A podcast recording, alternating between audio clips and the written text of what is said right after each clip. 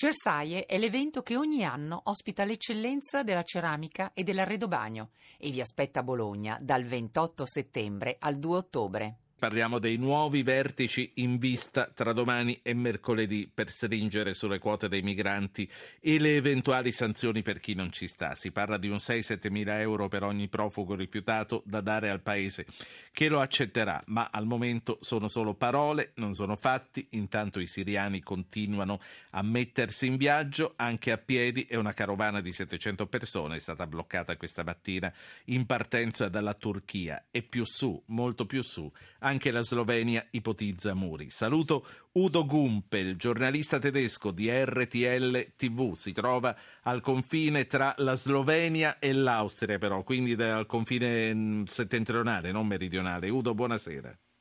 Sì, buonasera, sono a Bad Radkersberg o Radgona come la parte slovena della città, eh, della città si chiama e, sì. e, qui sono arrivati oggi circa 500. Quindi al confine tra Slovenia e Carinzia praticamente, Austria. Eh, no, Steiermark, non è Kärnten, è un altro land, land della, dell'Austria, ma su, direttamente sul confine. Qual è la situazione? Allora, noi abbiamo visto eh, qua vicino arrivare negli ultimi due giorni dalla Slovenia circa 1500 profughi, soprattutto famiglie, tantissime famiglie con bambini anche piccoli. Abbiamo visto ieri è arrivato un bambino appena nato di 6-7 giorni, deve essere presumibilmente nato in viaggio, che è stato portato subito a Graz, però eh, qui dalla Slovenia arrivano persone quasi ordinate, non ci sono eh, queste immagini del, delle masse popolari e, e come, come, vediamo per esempio eh, a Nickelsberg dove arrivano anche 11.000 persone al giorno, e però quello che posso dirle adesso si sta differenziando la composizione di questi eh, migranti, di questi profughi, mentre i primi sembravano venire direttamente dai campi profughi, raccontavano, perché ne abbiamo sentito tantissime le storie delle bombe, delle granate, del, della fuga delle case rotte, abbiamo visto anche ferite, persone anche ferite da armi da fuoco e oggi abbiamo visto per esempio qui al confine soprattutto 500 uomini giovani sui 30 anni che arrivavano con un atteggiamento un po' meno simpatico perché chiedevano tipo eh, quando è che parte il bus per la Germania? Non doveva partire adesso? Pensate che sì. in Austria arrivano 20.000 persone al giorno e ci sono degli atteggiamenti di questi un po' presuntuosi.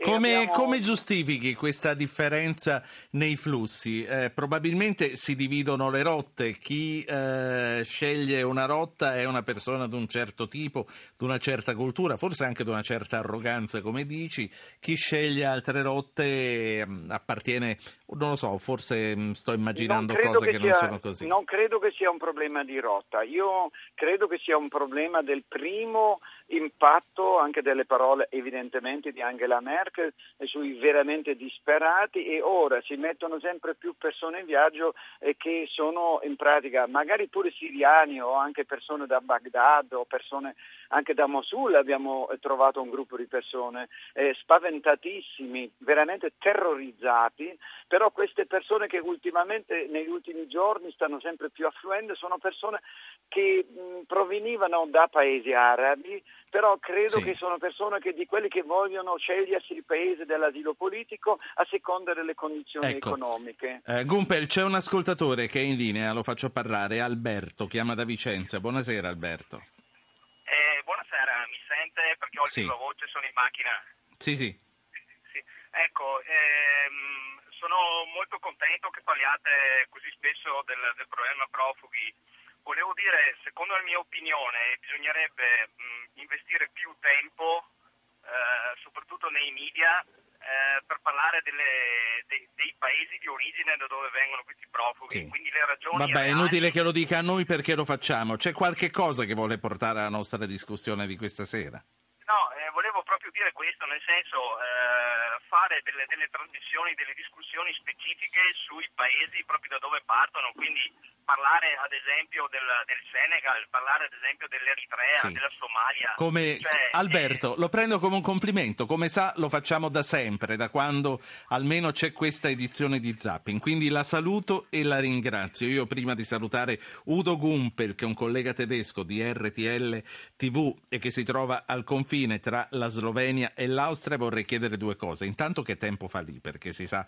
che i profughi non sempre hanno un tetto, quindi se la situazione meteorologica meteorologica è ancora accettabile. E poi se mi conferma che la Slovenia a sud, dalla parte della Croazia, sta costruendo o pensando di costruire dei muri.